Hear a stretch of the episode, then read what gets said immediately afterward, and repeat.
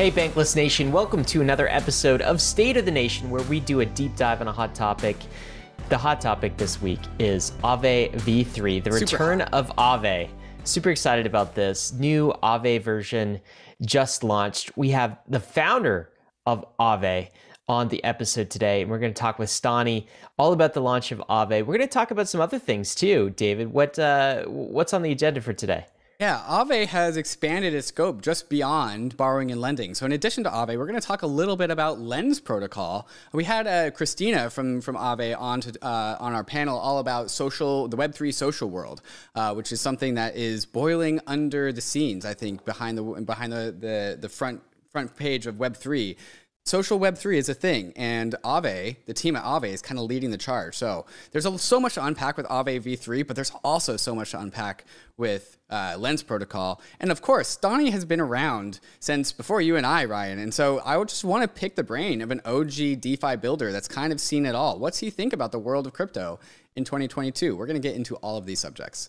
Yeah, I've got a lot of questions for him, particularly on that uh, that last piece, right? To Mm-hmm. be able to pick his brain and talk about will will DeFi ever recover relative to ETH? What does he think about this new crop of um, DeFi 2.0 builders? This this Mm. new class, these uh, these young hooligans, and are they shaking things up? So a lot more to talk about, guys. Uh, before we get into the episode, want to tell you a bit more about uh, Zerion, our friends at Zerion. They've got an announcement, a special announcement. I think we've been talking about this for the last couple of weeks. They are releasing a multi chain world here, a lot more to explore on Zerion. Zerion, of course, is a place where you could take your non custodial wallet, whether that's MetaMask, whether that's your ledger, you keep your private keys, you plug it into this fantastic interface, and then you could do things. Do things with your crypto money. Imagine that. That's what DeFi provides. Uh, and you could do things cross chain. So if you look at this, David, I've got Optimism here, I've got uh, Avalanche, I've got Ethereum across multiple layer twos and also across alternative layer ones. You can also bridge, be a bridge OR. You can move from Ethereum to Polygon in just one click with Zerion as well. Uh, if you click this more button, you can see save, borrow, other things you can do within the Zerion interface. Man, this is a way a bank should be, right? Because this is a, a bankless user interface. I think every what everything we were hoping would come true when Stani started the Aave protocol, now coming true in DeFi with interfaces and aggregators like Zerion. Uh, what else you want to say about this awesome tool, David? Well, this is going to be particular, particularly relevant because this is a brand new feature in Aave v3 we're going to talk about. It's called Portals because Aave v3 is not on the Ethereum L1 exclusively. It is all across so many different uh, layer twos and other layer one chains. Uh, and so not only is Zerion bridging between all the chains, uh, but so is Aave itself. So I think Zerion is probably going to ultimately be an interface for the many, many different versions of Aave v3 that are deployed all across the crypto universe. Uh, so this is a very timely topic to be talking about a multi-chain, multi-layer two world. Yeah, absolutely. So all you got to do is grab your wallet, your non-custodial wallet, plug it into Zerion. You'll you see a link in the invite to do that and uh, get started. Track your assets. Uh, David, got to ask you the question I ask at the outset of these conversations, which is, what is the state of the nation today?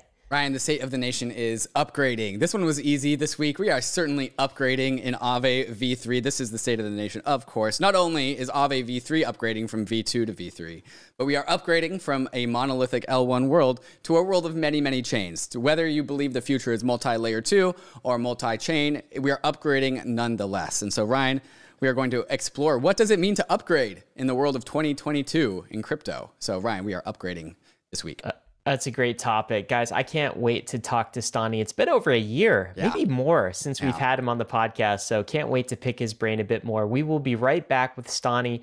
But before we get to the conversation, we want to thank the sponsors that made this episode possible. Hey guys, we are back talking about the return of Aave with none other than the founder of Aave, Stani Kulechov.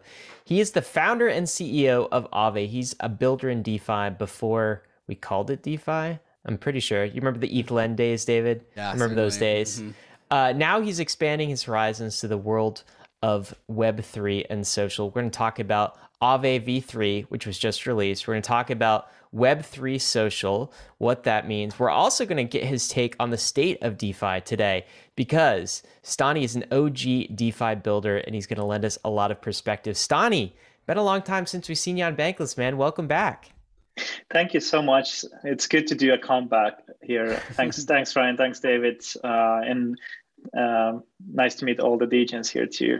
That's right. You know what? So um, we called this episode "The Return of Aave," but the truth is, Aave never left. Mm-mm. You guys have been doing True. stuff uh, for a very long time and shipping every step of the way. That's uh, you know why why I think Aave rose to prominence is because you have one of the the the, the shippiest teams in all of crypto and all of DeFi. But um, before we get into kind of the meat of what you've shipped recently with Aave V3, I'm just curious, man. So what have you been up to lately? What's what's uh, Stani been doing lately? How are you dividing your time these days?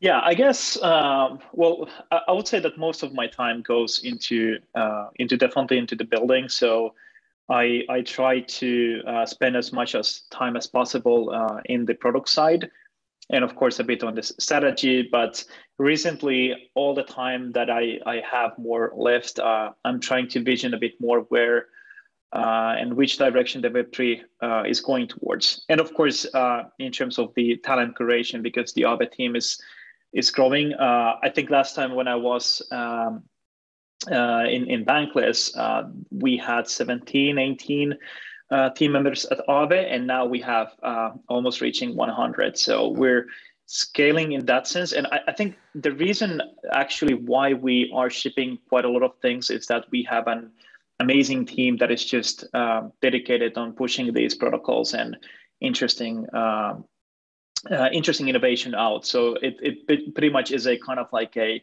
uh, team effort, and and I, I think like that's what I realized uh, recently that you know if you if you want to go very far, uh, you really need to do it in a team effort way. So that has been uh, my kind of a focus at the moment, and finding new new things to to build, of course.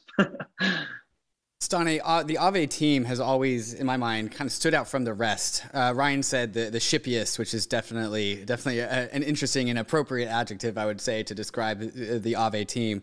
And DeFi has certainly progressed as well since we've last talked. And in order to kind of set the context for this conversation about the details of Aave V3, I first want to get your take on what DeFi, what crypto, what, what Web3 has really done in 2021 that might have informed some of the decision making on the Aave team to build certain features into Aave v3. So again, kind of just like zooming out and getting your take. Uh, we haven't talked since 2021 crypto happened. So how, how would you just zoom out and reflect on 2021 crypto and, and what it means for DeFi? And how would you say that's impacted some of the decisions, uh, both behind the leadership and decision making at Aave, and also how that's gone into some of the prioritizations of Aave v3? Yeah, definitely a lot. I mean, uh, when we uh, first did the built the version one, so we were building a protocol that we imagined uh, holding maybe uh, 20, uh, uh, 30 million worth of value log in smart contracts. Um, very early days in 2019, ended up holding um, a few hundred million worth of assets, and then with the version version two we were planning that maybe we'll hold a few hundred million, uh, maybe up to billion, and in the current state across all the networks is is pretty much um, securing roughly uh, uh, 14 uh, billion worth of value in the smart contracts. So essentially, when we approach the uh, version three uh, up, up, upgrade of the, the the protocol and and the code base, we we took two big initiatives. One, um, what was very important to us is the risk factor. So we started to realize that the ecosystem has started to grow, and not not only in the sense that we have very interesting uh, money Legos, we have very good uh, base um, line protocols uh, from from lending, from uh, trading, but also that the space has grown uh, and spilled over into multiple networks. Uh, and, and there's a lot of user adoption here. So we realize that these protocols are starting to scale and they have uh, uh, protocol market fit. And what's um, fascinating here is that um, uh, we understood that maybe actually uh, these protocols will be used, especially Aave, uh, in a way that we use HTTPS or IP protocol when we browse the internet. So they might be utilized by everyone um, who has access to finance uh, directly or indirectly. So we started to think like how we can actually put the risk factor in front of how we're building things. We always built in a way that we want to build resilient, uh, safe and secure protocols. But you know, it's people and, and talent who is building, so there's always uh, risk that we need to mitigate, and also there's governance that uh, adds risk or uh, reduces risk depending on what kind of assets or risk parameters are set. So we try to uh, build in a risk averse way. And second thing, uh, what was important for us is the capital efficiency. So many of these uh, protocols are layered in a way that uh, you know you might be using one DeFi protocol, but under the hood there is another uh, protocol that the funds are going, and a third one, and and there's a lot of layering and different kinds of governance levels as well. So the the capital efficiency played quite a lot of role because we wanted to ensure that uh, it's a competitive protocol that we're building and at the same time it's scalable in in terms of uh, risk uh, wise so, and also something that's brand new in the world of 2022 crypto, um, and also later into the second half of 2021, is the an explosion of many, many chains, including uh, many layer two chains, alternative layer one chains. I know you were just at the uh, Avalanche Summit, I believe in Barcelona, Spain, I think. Yes. Yeah. yeah. Uh, and there's just growing ecosystem spanning uh, uh like crypto is just spreading its tentacles all across everywhere, including alternative layer ones. And Aave v3 is actually being deployed on, I believe, six different EVM compatible chains: uh, Polygon, exactly. yeah, Polygon, Fantom, Avalanche, uh, a few others. Which ones am I missing? Uh, uh, Arbitrum, Optimism, Harmony, and of course the Ethereum L1. Uh, and I think that I think that is a great place to start when it comes to Aave v3, uh, because one of the cool new features in Aave v3 is something that you guys are calling portals. Can you walk us through portals and what is brand new with Aave v3 when it comes to portals? Yeah, definitely. So uh, portals is essentially a feature where we realize that um, you know there's a lot of transaction between one particular chain to another. There's this bridging element. So bridge essentially is a um, kind of like a community service that is provided by um, uh, a project, a community, or uh, which is usually a multi-signature wallet where you know it, it holds the transactioning and messaging between one network to another. So, for example, when you want to um, access the, the the Polygon network, but you have your funds in layer one, you have to get them some way into that other network. So essentially what happens is that you will lock your funds in the, the main network and then on the another network, uh, equal amount of funds, uh, maybe sub, sub, sub, sub uh, can't speak anymore even like reduced by the fee. Uh, um, reduced by the fee basically that's the amount you get on the another network. And essentially uh, the the challenge with the bridges is that you know moving this liquidity is is very clunky at the moment. Uh, it takes a bit well, actually quite a lot of time. And, and also it's not very capital efficient. Most of the assets are sleeping actually in those deposit contracts. So with this portal feature, we realized that, you know, uh, actually uh, lending protocols like Aave are, are a very good place to store assets uh, across different networks, wherever those um, uh, those protocols are deployed.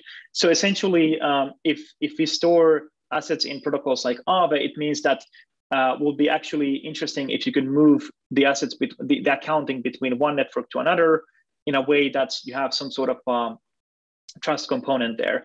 And what we created is this uh, portal. So portal is a way to actually uh, get whitelisted by the Aave governance, and and you are able to actually uh, mint and and burn A tokens um, in a way where you have a credit line this and this credit line is just for the time that you actually settle the transaction. So what happens um, in, in an example is that you uh, you you basically uh, burn a tokens uh, in one net one network, let's say the main Aave market, and mint them in um, Polygon market or Avalanche uh, market, and, and essentially uh, this feature by itself, when you do this uh, transaction under the hood as a, as a bridge or some other entity, you're able to create services where you could actually uh, deposit into the main uh, Ethereum network and, and, actually then borrow on Polygon network and repay on, on uh, let's say, um,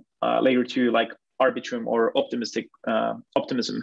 So it, it's it's it's a way to move funds very seamless way, and also the risk is reduced to the uh, caps of, of what those ports can do. So even in the portal, there's there's risk mitigation, and also there's a lot of space for the community to build additional uh, mitigation tools such as staking and and so forth.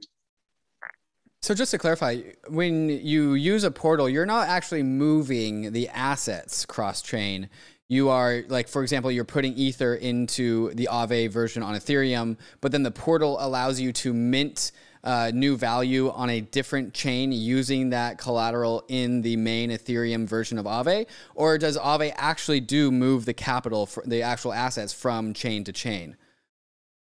So the capital doesn't need to be uh, moved from chain to one chain to another. So what happens is that basically you you burn the balance uh, in in one network and then you basically mint the balance in another network. Mm-hmm. And and basically so you, you are using uh, so-called A tokens. So when you deposit into the Aave protocol, what happens is that you um, you get A tokens in return. And what these ports are doing, they just are um, accounting between different networks. And this is how we move funds uh, faster between the uh, the networks itself. Okay, so you deposit Ether into like the Ethereum version of Aave. You are received an A a ether or an Aave ether, but then you, using a portal, you can burn that Aave ether and then have that Aave ether be minted on like Avalanche or Fantom or Polygon. Is that how it works? Exactly. Okay. Exactly. And, and then, then, once to get your capital back, if you so you you always do you, you always have a deposit of Aave of your ether in the Aave version of the Ethereum L1, or does that become kind of owned by the protocol at the layer one, and then you just are have a claim on it later? How does that work? So it's it's pretty much in a built in a way where uh, it's more about the the accounting. So for okay. example, if you burn from one place, you mean in another place so there's basically kind of like a, the, the accounting balance changes between those different uh, markets. And then can you use that A token uh, outside of the Aave protocol? So like once once you kind of do the burn on Ethereum, your A ETH on Ethereum, and it's over to say Polygon, can I then use it in other places within the Polygon network, or is this sort of does it stay contained inside of Aave somehow? It's inside of the, the, the bridging component. So essentially, but you could what you could do actually um, for for the users uh, in terms of, for example, functionality. Uh, you can build, uh, for example, on the user experience. Of course, the the minting and, and burning happens in the uh, in the um, under the hood. But basically, you can, for example, uh, you can deposit in, in one protocol, uh, and then you can withdraw from sorry, in one network and then withdraw in another network. But what just happens in, in between is that there's just balance mint and burn, uh, which happens in the uh, uh, portal itself. So it's kind of like a more of a accounting uh, measure and, and, and, and basically uh, creating unbacked tokens and then backing them later. That is fascinating. I guess this is not quite like a bridge but what what would you classify this as? Do you think other protocols will will develop this sort of kind of accounting mechanism to allow the quick transfer of value from from one chain to another? I think so because you what you create here is is uh, basically the speed, so you can transfer value from one network to another one uh, very quickly and efficiently. But also you can de- create uh, cross-chain applications. So just to give some example, uh, many of the features that we created, uh, let's say in Aave version one and two, uh, we received use cases that we didn't actually um, uh, kind of like anticipated before. So for example, with with flash loans, which was one of the last implementations that we had into the, the protocol, what we saw is that you know flash loans started to be used in terms of like arbitrage and and uh, a bunch of other interesting um, uh, features. So I, I, think like this feature particularly, uh, the bridging is is one of the um, use cases. But I think the more interesting stuff will happen once once we have a new interesting application coming in and and developers building things. So I could imagine you could do a lot of cross-chain activity. The, the, the deposit in one uh, network, draw capital in another one, and repay in some other network could be one example, but there's plenty of use cases probably in the future for this. What's fascinating to me is because um, there's sort of a, a question, like a investment thesis question that's popped up on our radar, and I think in the bankless community's radar, which is okay, we've got the birth of all of these different chains, some alternative layer ones, and also um, layer twos, right? And so the question of will the existing DeFi protocols and networks will they spread and kind of invade those chains and maintain market share in those chains, or will there be a new set of players and a new set of winners? Uh, that are, I guess, geographic specific, chain specific winners. So, not necessarily Aave in a network like Optimism, but some Optimism type of lending and borrowing protocol pops up and starts to like win market share against Aave. But with this portal feature, it feels like what uh, you're doing with with w- what Aave is doing is it's building sort of a a network effect that crosses chains, right? So like Aave had a massive liquidity net lending and borrowing network effect on the Ethereum main chain. Now with this portal functionality, it seems to like be building a network across all of these other chains. And I'm wondering if you think that is one way that uh, DeFi protocols like Aave will maintain their network effect as they spread from chain to chain. I um, I really think so. I, I think it's a one way to say that it's kind of like a competitive advantage in the sense, kind of like that it creates a lot of uh, brings sort of efficiency in how capital flows. But for example, in the version tree, there's other features that are actually, uh, I would say, brings interesting network effect for especially uh, in high transactioning uh, networks and with lower costs. So, for example, we have the uh, high efficiency mode, uh, and we call it also as uh, E mode, which means that um, you could borrow uh, one particular asset at very high uh, collateral require uh, borrowing power. So, for example, you can borrow 98% of your collateral, and it applies to same category of assets. So, let's say that you have DAI as a collateral, you can borrow 98% of that value in USDC and and then you can create different kinds of interesting transaction between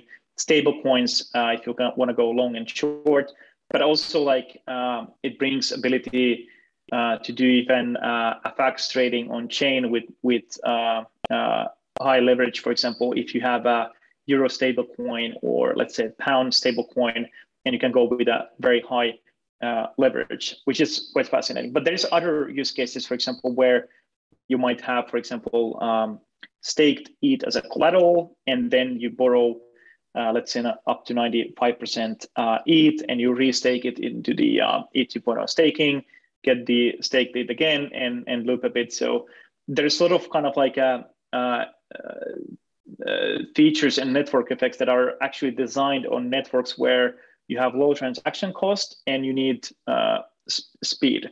And just the ETH example is, is fascinating because uh, in the Aave protocol, there is 1.3 or so billion worth of uh, uh, staked uh, ETH as a collateral at the, at the moment, wow. with relatively me- mediocre uh, yeah, borrowing power. So it just showcases like how much you could actually use. And, and there is like a, even like a longer kind of like a idea here is that you know uh, if you can if you're able to leverage and and have this like liquid staking of of ETH. Uh, and it might apply uh, towards to let's say liquid AVAX and, and so forth, uh, what happens is that um, lending markets uh, like the uh, Aave protocol might actually have the staking uh, yield uh, reduced by by um, let's say the cost of the liquid staking. So you don't need to necessarily go and stake to ETH 2.0. Uh, you could come to the Aave protocol and you can deposit and withdraw, and you know it, the, the the cost difference will not be that uh, high. So that that might happen uh, over like a longer period of time. Okay, okay. So we, we just talked about uh, portals and we just talked about emode a little bit, and I, I asked you that spec- you know the specific question if these are ways for Aave to build a network effect across chains, and you're indicating yes yes they are. I guess I want to ask the zoom out question then too while we're here while we're talking about this because this is one of my burning questions for you going into this conversation, Stani. So we are now in a multi uh, L1 world, multi L um, layer two world. There's going to be lots of different chains, right? So it's no longer the Ethereum main chain since we we talked to you in you know 2020. Um, so how do you think this works, right? Will we have geographic winners do you think right? It's like uh, you know rather than uniswap you have a pancake swap or something or like a trader joe in in a- avalanche. Or do you think some of the big category winners that started on ethereum main sh- chain will migrate to these other chains and just gobble up market share? I want you to like put on your forecasting hat and tell me what you think will happen. Will we have local chain winners or we have will we have some major uh, category winners that span many different chains. And another way to ask this is there was a time where I think we thought that um, DeFi would have a whole bunch of blue chip types of assets and blue chip protocols. I think um, this is probably a symptom of price, right? With the the DeFi Pulse Index and some of these other blue chip categories, where DeFi assets have not risen as fast as uh, alternative layer one assets and other assets. And so people are questioning, well, maybe every chain will have its own category winner of DeFi, and so we can't. There, there's no such thing as DeFi blue chips anymore. Um, what do you think about all of this? Do you think we'll have category winners or geographic winners? Yeah, I mean, definitely the landscape changed completely over the the the, the past uh, year or year and a half. I mean, I still remember when uh, you know David Ryan, me including, we were a bit more like uh, Ethereum uh, maxis. Well, I mean, to a certain extent, and I mean, being born and raised kind of like in Ethereum as well, like it's it's very funny looking backwards and and being so uh, naive and thinking like you can transaction in in in a scale where we are today with with, with Ethereum at, at, this current state, of course. Uh, but like, I, I I definitely believe that um, what what you can do with the new change is that uh, like new networks you can build new communities right? So you can take something that already exists somewhere you know you can base you can um, fork that code base and create a new um, new protocol in a new uh, network and and maybe create a community around that. But end of the day uh, i've seen few other forks and they haven't been super efficient mainly because um, you know what counts is the uh, community. So how much you can actually build a community around the, the protocol. Uh, that's that's the starting point. The second is that how much you can actually uh, innovate and what is your rate of innovation.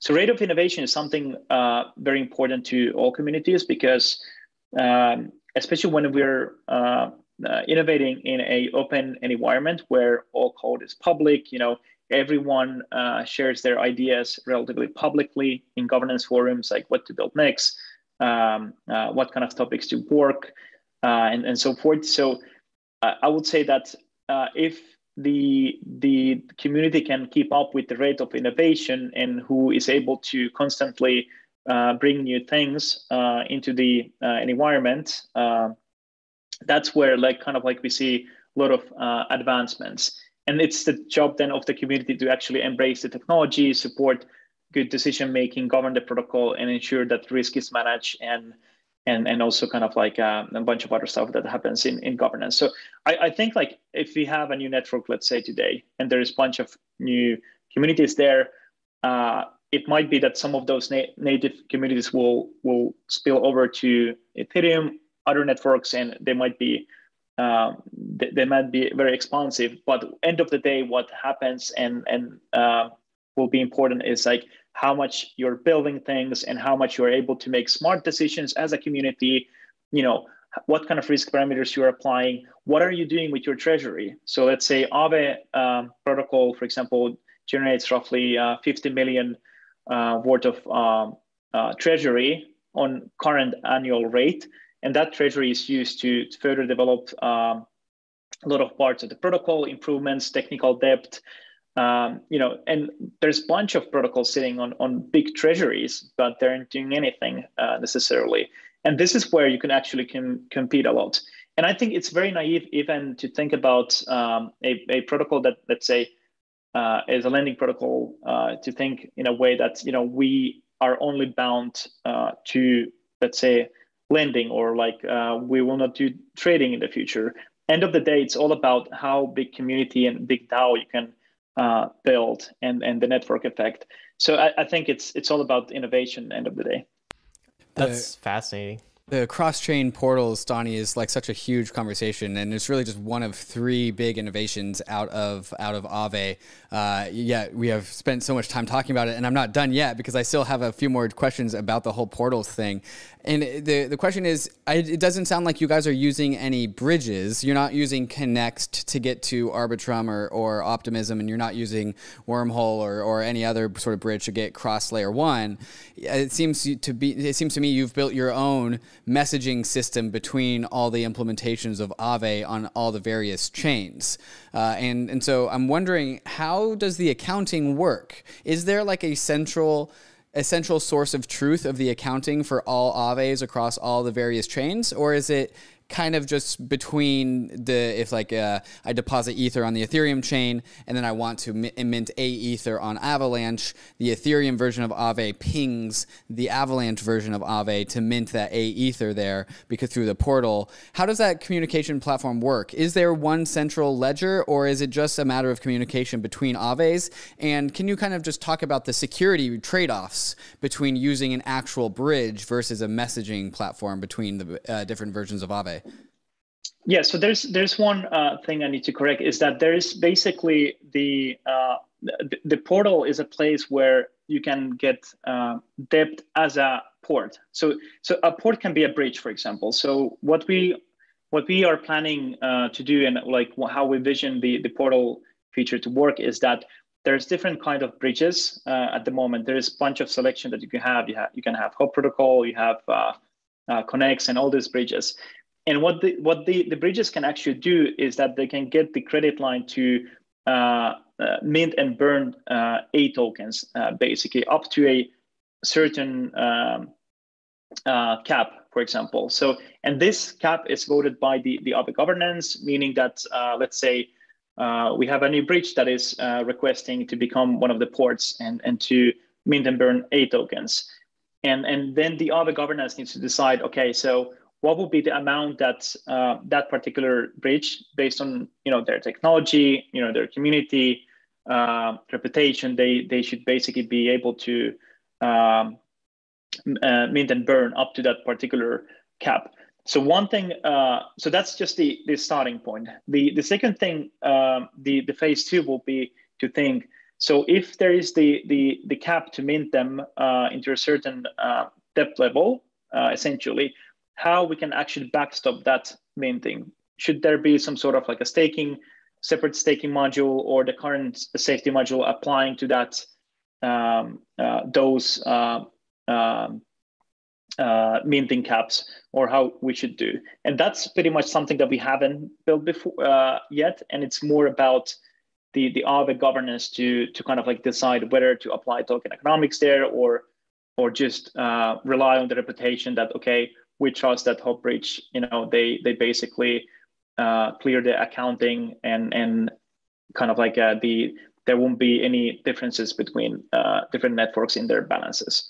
So the, the, it, it, it actually empowers uh, the current bridging ecosystem.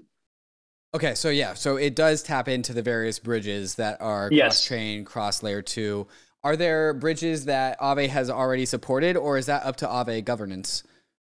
It's completely up to Aave governance essentially. And there is a recently uh, a proposal. Well, it's more of a governance uh, discussion made by uh, Marc Zeller from from the uh, Aave Genesis team of a framework of actually how do you apply um, to become a port in the uh, portal. And essentially, it's just a whitelisting of a particular uh, address of by course. the Aave governance. Of course, the bull case for bridges is that so many users will be porting uh, money across them and, and making a lot yes. of uh, volume go across the bridges. But I think people are always forgetting that it's probably actually going to be the DeFi apps themselves that use bridges way more than the actual users. And I think Aave is a, is a fantastic example of this. And of course, uh, yeah. just just to reiterate, the the significance of a multi-chain, multi-layer one, multi-layer two world is definitely uh, uh, illustrated in how important this portal topic is and why we've given it so much time. But I think Ryan, I think we're ready to move on to some of the other two uh, big features out of Aave v3. The next one, uh, Stani, is efficiency mode, which which you alluded to earlier. But can we just back up and start from scratch with efficiency mode? What is E mode? Yeah, so E mode is, is really fascinating. So essentially, whatever, uh, if you have a same category asset, so same category could be like uh, one stablecoin uh, collateral against another stablecoin borrow. And that could be like a USD stablecoin collateral uh, euro bo- borrow. So typical scenario is that you could, for example, um, deposit uh, 100,000 worth of um, USDC, USDC into the protocol borrow uh, up to 98,000, uh, uh, let's say, euro stablecoin, and then you can sell the euro if you are mm, going for a short or vice versa. So it, it actually allows you to do this kind of like a very efficient um, uh, FX trading even, but also that that's that apply and, and between two different uh, same stablecoin if there is some sort of arbitrage difference between let's say USDC and uh, USDT, for example. But also it applies to same asset categories, for example, between ETH and, and liquid ETH, for example, staked ETH.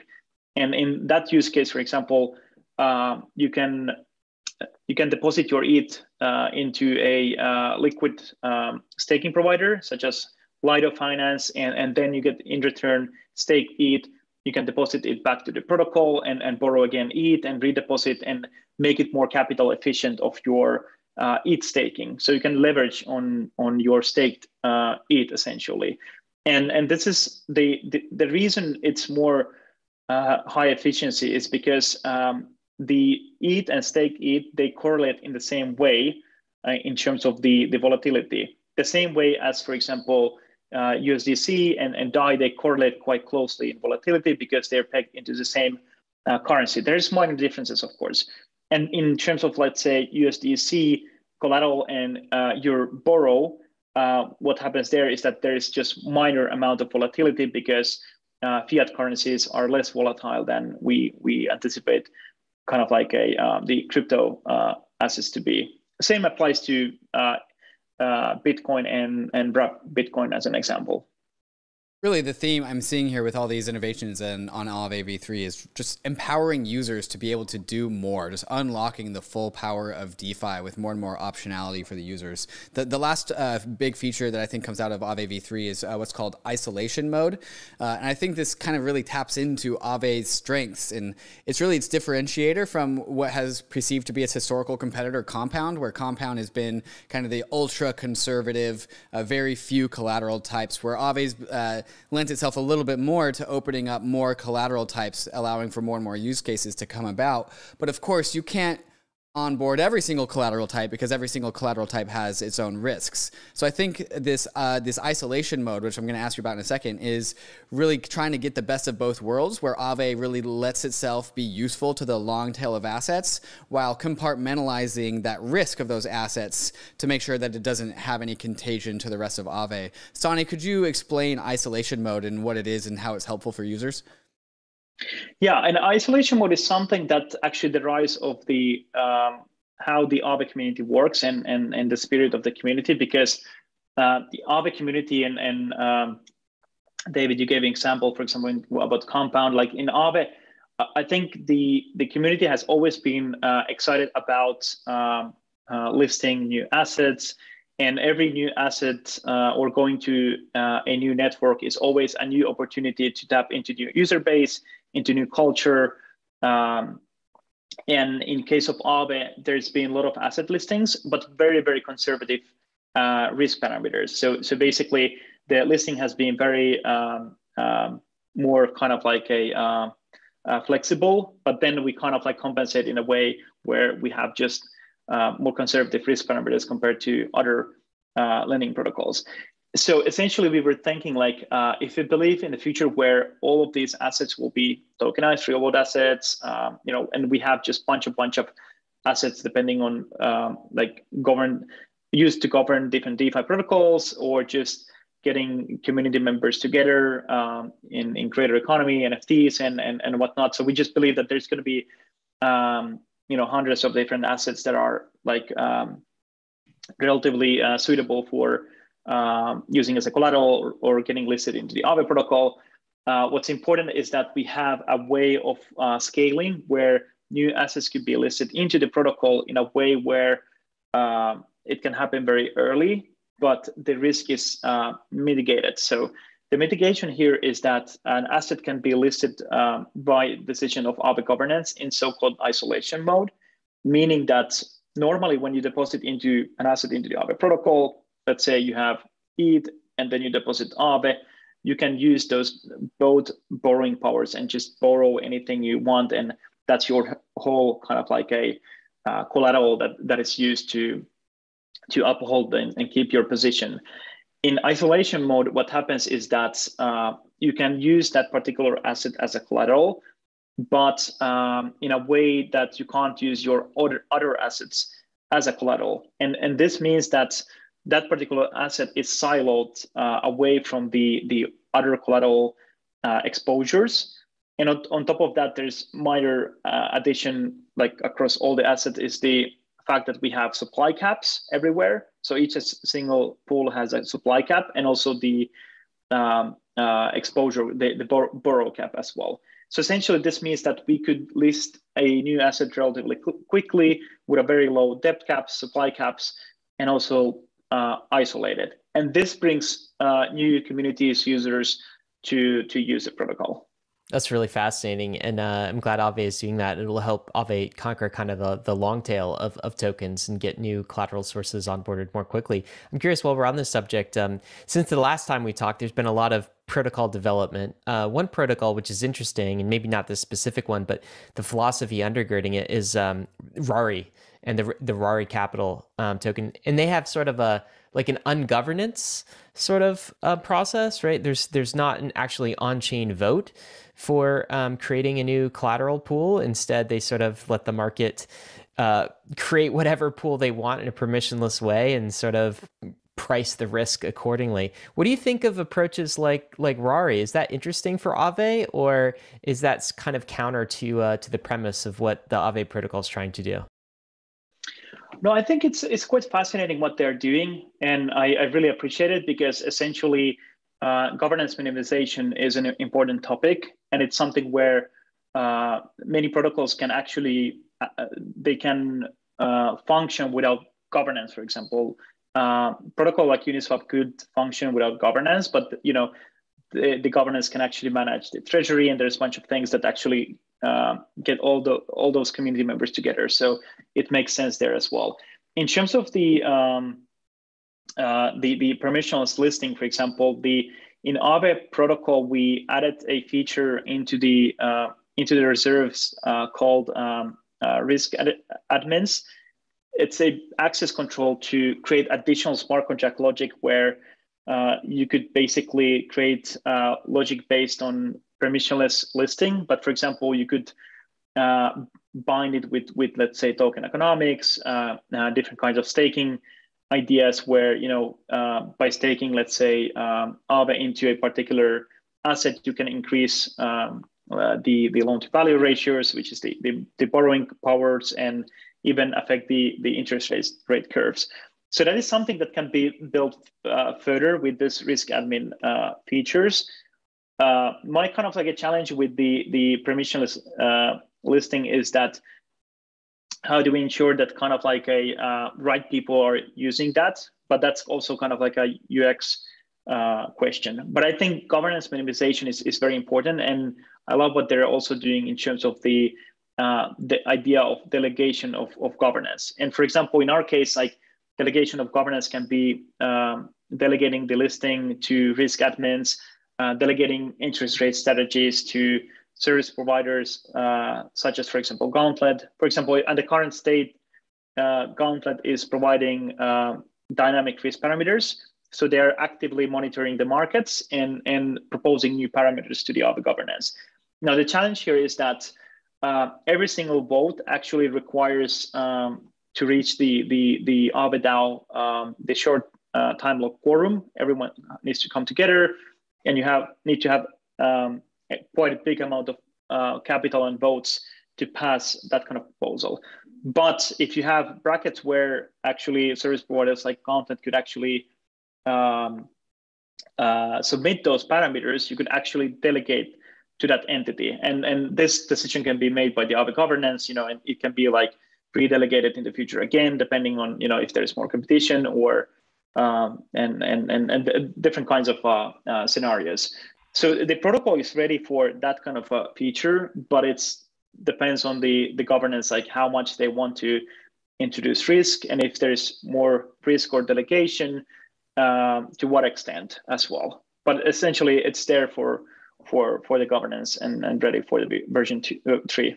One thing I love about the Aave community's approach to all of this is Aave is like always moving forward. Like it's always pushing the ball forward. And I think in in a lot of crypto circles, and sometimes you know maybe maybe Bankless too, David and I, um, we we we glorify or we overemphasize the value of ossification right ossification because now no one can change it and you know what you get and it's a beautiful thing only the only the code is in charge right no longer humans um, and like many things about Aave are ossified, but also you guys are continuing to push the envelope and build new features and expand into new uh, horizons. And as I said, you're always moving forward.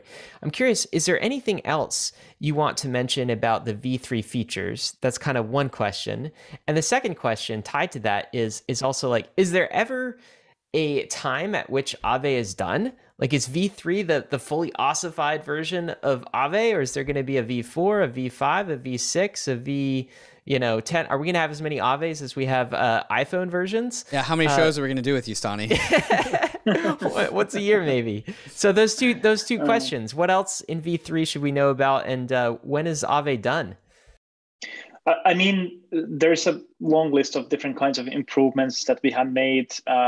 There's there's gas optimization as well, and and kind of like a um, we have also the the ability to um, ensure that, for example, in layer twos, if if sequencers are down, so there's a kind of like a um, remorse period before liquidation can occur. So so there's a lot of uh, smaller features that are uh, specifically related to L2 and, and a lot of technical improvements. Um, but I think also like something that we haven't uh, uh, enough is the uh, fact that we also revamped the whole uh, user experience. So we what we took is that we rebuilt the whole Aave application from scratch, uh, which is was amazing, um, and and I'm super excited that we did that decision in our development team because essentially we have an application that just functions well, way better uh, at the moment, and and the user experience is way uh, more smoother. And and the thing is that it's a community UI, so it's it's accessible through IPF paths, you know, and anyone can actually uh, contribute to that code base as well. One of the challenges in in DeFi is that you usually build monolithic products, so you want to build you know the safe secure thing and and then you know it, there's just very difficult to contribute as a developer when you come into the space because you necessarily don't know how to build uh, smart contract infrastructure, uh, and and you know the front end might be your way to Web3 uh, in terms of like contributions.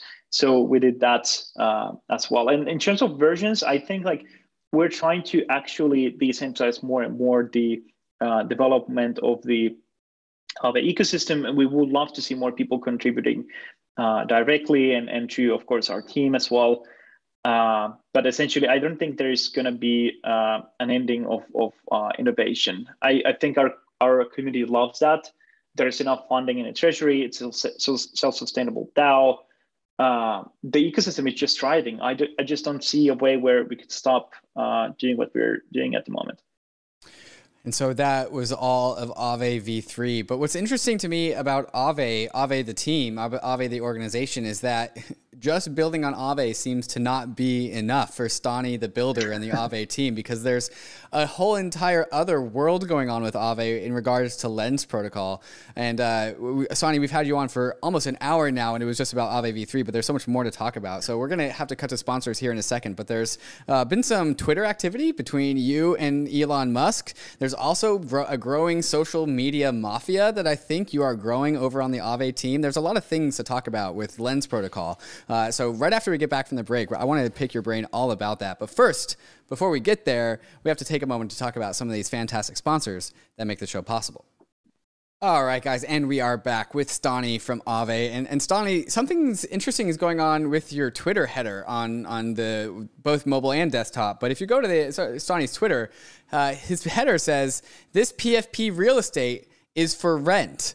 And you have your Twitter uh, picture just as a blank white circle. What's going on with that, Stani? What, what, are you, what are you up to on your Twitter profile? yeah, I, I think I've been kind of like a recently like quite a lot of like being very curious about um, uh, social media and and you know how to build uh, more innovation on that side. But especially like this experimentation is is pretty much uh, kind of like an uh, I would say like an event to raise a bit of uh, funds for the uh, SheFi. Mm-hmm. But also it's kind of like an interesting experiment in the sense that uh, what if you could actually you know rent you know your prof- profile uh, picture real estate to someone else or or maybe your header. And uh, to be honest like the web 2 social media it doesn't have the kind of like a features to do that. But at the same time um, uh, it's it's something that's um, you know it, it's not part of the the web 2 social media and how it's it's structured today. And i think like it boils down towards like a bigger discussion of what ha- we have been uh, talking about at. So we obviously we we built um, a social graph uh, called Lens Protocol, and one of the main things there is that you know you have the ownership of your profile uh, on chain and also the relationship with your uh, followers.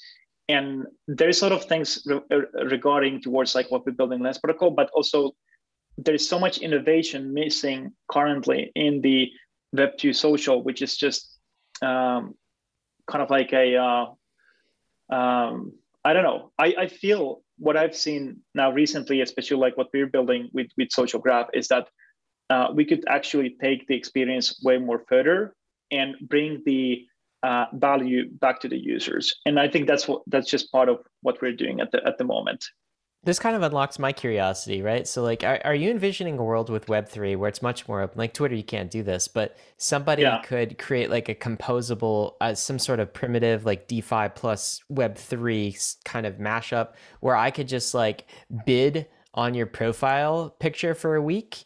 And like, maybe that's in stable coins or something, but just like, I, I suddenly can bid and own, rent out your your profile picture for a week and it's all very seamless and automated and you know um, I, I, guess you know taps into the power of your community. Are these types of features what excite you about web3 or give us some like sci-fi type features? Yeah because in the current form the way we build web2 social uh, how it works essentially is that you know you you have uh, different kind of interactions. You as a user you you create your audience in a uh, one platform. And uh, you can't move that audience from one place to another. So you're kind of like bound towards that let's say database and, and the platform and, and so forth. And essentially you're also bound the way that they um, you know the algorithms they use and the way they monetize and collect data. So essentially web2 social is, is about uh, capturing the data interactions that you you do on the platform and then selling services and products to you that you might uh, buy that's that's pretty much how it uh, works. And all the algorithms is adjusted to finding you uh, what you could buy and and increasing the the revenue. So at, at the moment there there isn't a way actually to um, have a system where you know all the developers just come to can come together and build competing algorithms competing user experiences and and actually um, allow the users to vote with their feet uh, very easily and go towards applications that are providing them better uh, algos, you know, more algorithms that maybe are uh, exp- uh, exp- have more of the exploring uh, side instead of like this echo chamber that you have in, in Twitter. So what we did is that um, we created uh, a protocol that is essentially a social graph, meaning that you create your profile once, and anyone that builds an application on top of the, the Lens protocol um, uh, can leverage of the whole um, social graph uh, user base. So you, as a developer, you don't need to focus on actually growth hacking uh, the the platform and the network effect. And so building social media is very hard uh, these days. Uh, just to give an example, I mean, creating something like Clubhouse takes sort of effort, and you have to create a big platform. But here, let's say if you have 10 to 15 applications built on top of the Lens protocols protocol, they're all growth hacking the same social graph. Essentially, everyone is helping to each other, feeding the graph, uh, providing users and sharing resources. Essentially, it's a public good for for the whole community. And does this give me self sovereignty over my social graph? If yes. I'm... And uh, for me, the, the coolest thing is, of course, like I can go and create the the uh, uh, profile for myself, and that profile is also there's very heavy use of tokenization. So the profile is tokenized, and also the the, the follow graph is, is tokenized. So, for example, when I uh, follow, for example, uh, David. I'm, I'm his uh, first follower. So I will get uh, David follow NFT number one. And if Ryan is the second one, um, for some reason, Brian gets the follow token ID number two, and so forth. And those follow token tokens, NFTs, they always reflect the content that you post. So they're dynamic NFTs. So, for example, when um, David has a picture of a dog, uh, the follow NFTs will, uh, as a content posted, those those follow NFTs will reflect the picture of the dog. So if David decides to post a picture of the cat, the follow NFTs will update dynamically and showcase uh, the picture of the cat. And that's a dynamic NFT. So it essentially makes all the front ends, whether it's an application built on top of the Lens protocol or it's OpenSea or some other wallet, they become uh, by default uh, uh, distribution channels and front ends for the uh, common social graph, which is quite insane if you think about it. And then uh, you can, of course, collect the content. So from those dynamic NFTs, you can actually uh, collect immutable NFTs as well. So if I really, really like the picture of the cat, what can I actually do? I can collect it. But also the collection logic is set by the the application and, and and David. So David can basically say that only my followers can collect this, or followers uh, token ID, uh, let's say one. Sorry, Ryan, and and then uh, alternatively, like maybe token ID two, but you have to have Bored Ape in your wallet uh, as well. So bunch of logic, or you can auction or have limited edition. So the reason why there's a lot of optionality is that the whole protocol is uh, built uh, with smart contracts and everything is modularized. So one thing we learned with the uh, Aave protocol is that to get a lot of contribution, you need to uh, create pieces of your smart contract infrastructure where everyone can come and create a new module, a new piece, a new kind of a logic just to give an example, uh, there's community members that have built um, bonding curve curve collection logics. Uh, also, a very fascinating uh, follow uh, module where you pay to follow um, to the um, uh, profile owner, and then the profile uh, owner can actually share the revenue of the collects. So you can actually create creator funding as well and, and share the proceeds of, of your uh, your net your kind of like a broadcasting channel. I know David has a follow up question, but I just I just wanted to make one one comment here, which is like this this early um, I guess analogy we've had about crypto, which is like you know a, a tech tree, tech tree in a video game that you slowly unlock, and so many of the things that you just said. The reason why Web three wasn't possible in 2016 or um, like Web3 social wasn't possible in 2016 or, or 2018 or, or even 2020 because we didn't have, we didn't unlock the, um, the previous branches on the tech tree. And now we have right? It's like things that words that use like tokens right well that came from smart contracts that came from defi now they're maturing so we have that primitive that we're working with and NFTs, and now we have uh, that primitive that that we're working with as well, and now we have like the in- raw ingredients to start to create Scale. an on-chain social graph and scalability, right? What what exactly. you said to you, Stani, is going to require a lot of block space. It strikes me. So the reason we didn't see Web three social, I think, in the earlier manifestations is because we hadn't unlocked the tech tree, and now we've got these branches of the tech tree, and now maybe we're ready for Web three social. But if we are, it feels very much like today, 2022, uh, in Web3 is kind of like NFTs were in like 2019. Like we're just like scratching the surface and they haven't had their mainstream moment. That was my comment. David, I know you got a question though. Yeah, we're a little bit beyond this, but for the public record, uh, David will not be posting cat photos on, on Lens Protocol. Strong strong team dog over here. Oh, nice. well done, Stani. Uh, I'll, I'll, have to get that, that Lens Protocol in the stream in, in a second. But just for, for the listeners, here's here's my like understanding of this. And Stani, correct me if I'm wrong, but this is imagine if we had like Twitter has its specific algorithms, Instagram has its specific algorithm, Facebook has its specific algorithm. But I, the way that I'm understanding Lens Protocol is that we can more or less recreate create a lot of these very basic algorithms, but it's the algorithms that become interchangeable.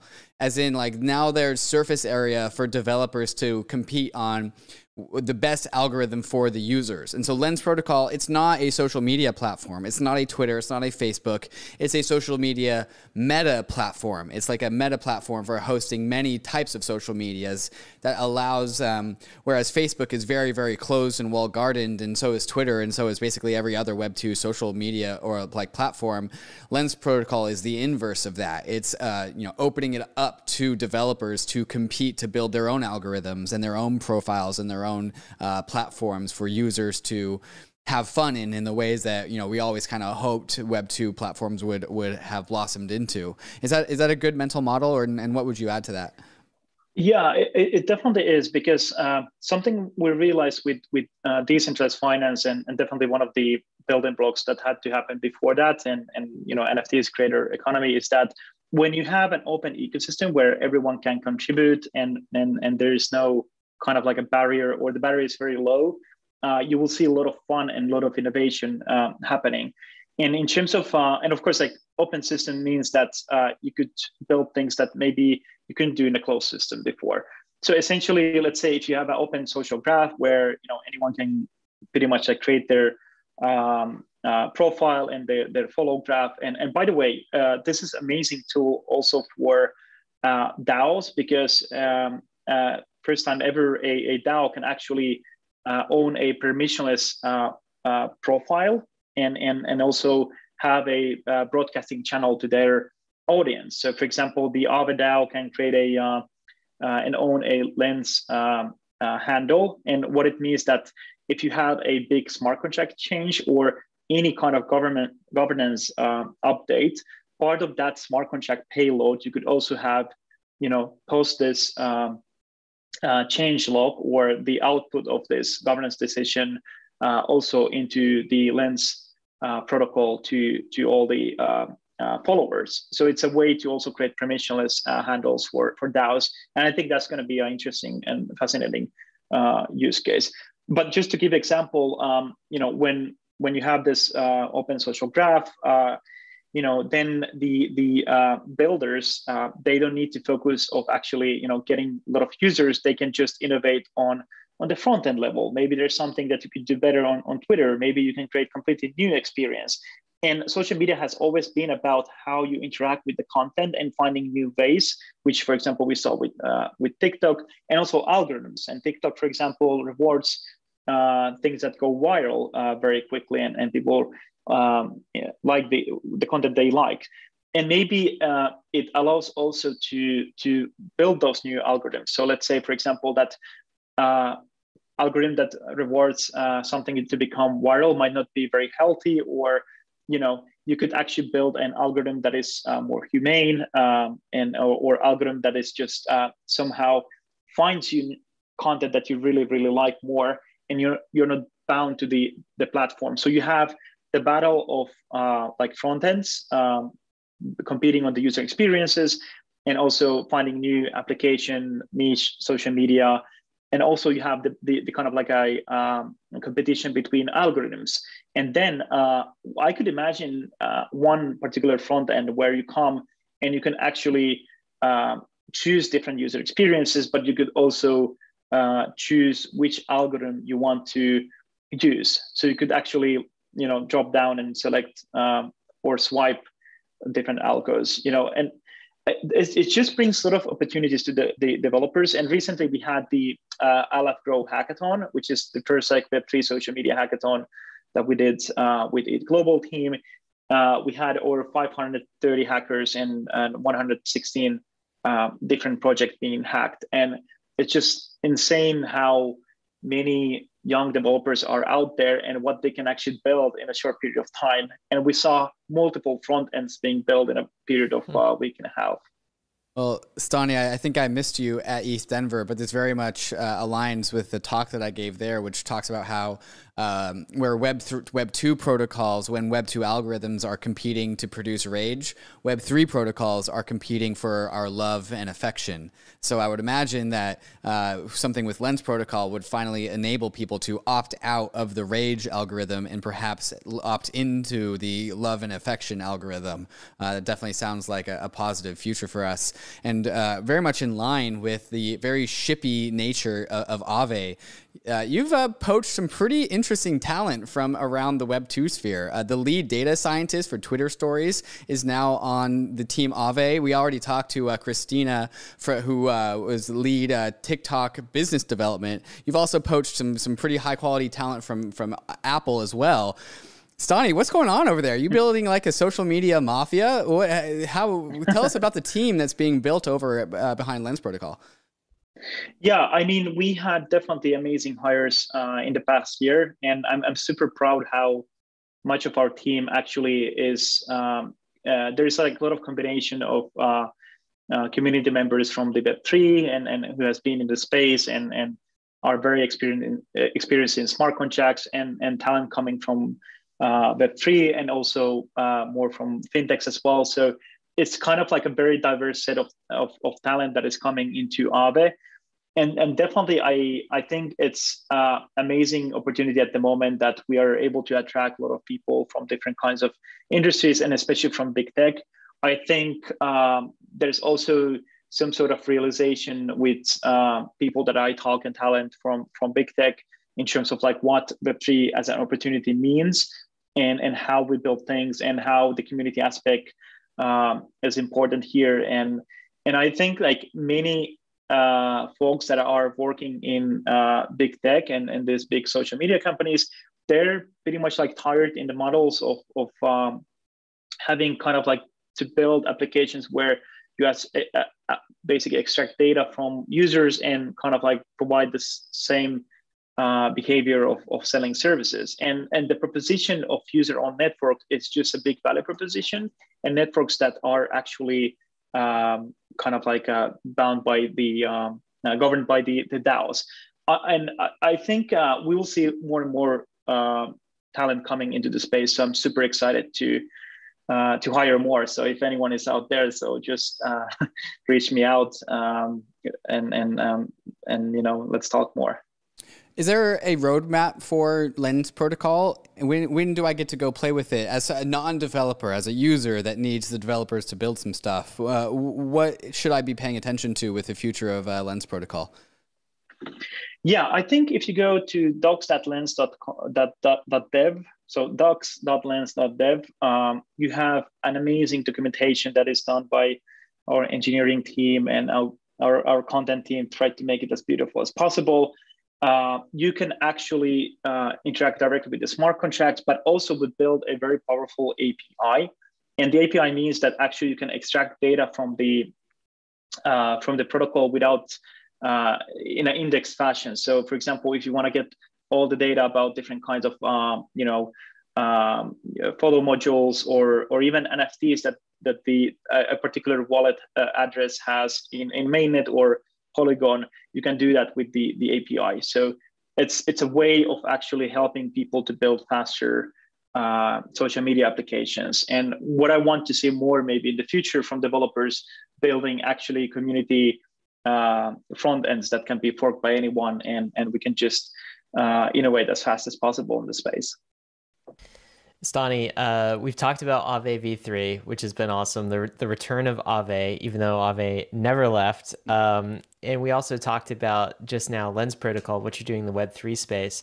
Want to just round this out and close this out, uh, getting getting kind of your your OG veteran hat a little bit and your perspective on the space right now. So, number of things going on that that uh, we we could talk about. Um, and one one question I think I have for you right now is uh, it seems like a lot of the the value and some of the the attention, at least in the Ethereum space, has been uh, sucked out of DeFi recently. If, at least if you look at kind of token uh, market caps and gone into Ether, right? Uh, so the uh, the DPI to ETH ratio has been has been bleeding, um, and people are wondering if DeFi will will recover against the value of ETH. What's your take on this? Are you are you bullish on DeFi? I'm I'm sure your answer is going to be yes, but like, how about relative ETH to terms. Ether yeah. as an asset, as denominated in Ether? What do you think? uh, swap my background to Aave, uh, so I'm putting my DeFi cat on. I, I uh, cap on. I, I think I think uh, no, I, I I think these protocols are made, meant to stay, and and maybe not the technology itself. Let's say but uh, what is the surplus is the, is the DAOs and the, the treasuries they're collecting uh, and, and the ability to innovate further. So I, I think what happens is that uh, over the period of time, those communities that can constantly continue innovating securely uh, and bringing new things into the space um, will definitely thrive. But I think in terms of like user adoption, especially with the layer twos and other networks, we will see more and more users coming. And I really, really believe that uh, Web3 protocols are meant to, you know, be scaled something like IP or HTTPS, where they're in, in a very quite mainstream adoption. It will take time to get there, but the I- important thing is to realize that Web3 networks they don't need to grow to like fast, as in Web2 platforms, for example, and especially in social media. If you don't have a successful platform in the next in, in the couple of years, you kind of are in the graveyard zone. But in Web3, you know, uh, networks can propagate very slowly, whether it's social media. Good example is ENS. It has been around for years and it's slowly growing all the time. Uh, uh, POAP as well, for example, started one person giving uh, proof of attestation in different events and it's growing into a protocol and, and so forth. So over years, so everything doesn't need to actually be very much like fast tech here in, in Web3. And that's, I think that that keeps me calm and, and excited to build new things. Another rapid fire question for you then. Uh, so, what's your take on alter- alternative layer ones versus the L2 ecosystem on Ethereum? Do you think uh, one is going to outcompete the other? Do you think that there's room for both? Uh, just general thoughts on this. Yeah, I, I I think there's room for everyone, but the market share depends on on how much there is innovation in all of these communities and and and kind of like uh, and and the community support there. So I, I think all of them will exist, but then market share will depend on on how how much we see uh, those communities building. How about this new crop of uh, DeFi builders that we've seen lately, and like uh, under a moniker of uh, DeFi 2.0? It feels like there's some uh, there's some DeFi Zoomer blood out there, some Gen Z blood Definitely that are building some new things. Yeah, it's cultural differences from the DeFi class of 2018, 2019, the DeFi class of 2021 and 2022. What, what do you think of these uh, these new DeFi builders? Are, are you Ryan saying I'm, I'm, I'm old or what? I'm saying all of us are old. I feel old, Stani. We've all aged two decades in the last two years. True one one year in um, uh, DeFi is ten year in ten right. year in normal life and and one hundred years in TradFi. So yes. uh, no, I, I think it's amazing that that there's a lot of uh, young people out there building decentralized finance, and I think I think one observation is that the more young younger people we have, they're more smarter. So I don't know how where this kind of like a wisdom comes from, but uh, it for me like it even takes a lot of time to understand some of these protocols and and and, and I need to put a lot of effort in investigating and understanding them. So I think it's good for the space, and I would rather see more and more innovation. And if there's someone out there who actually wants to work together, even you know, feel free to to uh, message me. I'm I'm happy to um, to to to to help as well. There you go, guys. One of the OG builders in the space just invited you to message him if you're building something interesting. Stani, thanks so much. This has been a lot of fun, and uh, we always appreciate your vision, everything you're doing in crypto and in DeFi. So thanks for taking us through all of this. Really exciting to see Aave V3 launch. Really exciting to see what you do with Lens in the future and all of the other things that you're probably going to build in crypto as well. So we appreciate your time. Thank you so much, Ryan. Thank you, David. This is this was amazing. Amazing reunion. Cheers. Absolutely. Let's, let's, do it again less in less than a year next time. Yeah, let's let's definitely do that. Um, yeah. Bankless community, some takeaways for you. I hope you were listening very intently and carefully. Uh, it seemed to me in the first part we talked a little bit about investing in the community that's what you are doing when you're you're buying a protocol. You're not just buying one static idea, you're investing in community. The best coordinated DAOs and protocols will win, and they are not limited to what they do when they start. They can evolve in many different directions. We've certainly seen that with Aave. Um, guys, if you are on YouTube, make sure you like and subscribe to this. If you are listening to this on the podcast, give us a review give us five star review, preferably. That's how we get Bankless to the top of the charts. Um, risks and disclaimers. Got to, of course, end with these. None of this has been financial advice. Bitcoin is risky, even though we didn't talk about it. So is ETH, so is DeFi. You could definitely lose what you put in, but we are headed west. This is the frontier. It isn't for everyone, but we're glad you're with us on the Bankless journey. Thanks a lot.